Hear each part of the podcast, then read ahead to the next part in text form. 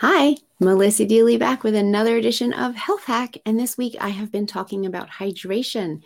And today I want to talk about starting your day with a shake. I've got my trusty shake right here. And the reason that it's such a great way to start the day is that you can pack your shake full of good nutrients and vitamins from fruits and vegetables, etc.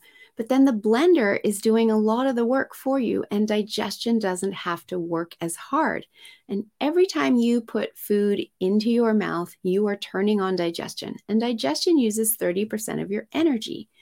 So if you are putting a shake in and a lot of the digestion has already been done, digestion doesn't take as long, which leaves you more energy for whatever else it is that you want to do at the start of your day, whether that be a workout routine, whether that be just having good cognitive function and mental clarity as you start your day at the office. Starting with a shake fuels your day and uh, with good nutrients and gives you energy versus starting your day with a heavy breakfast that takes a long time to digest.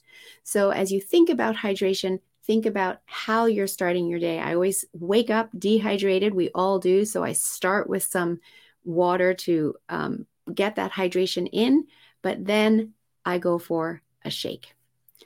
Think about that. What kind of a shake would you like to make?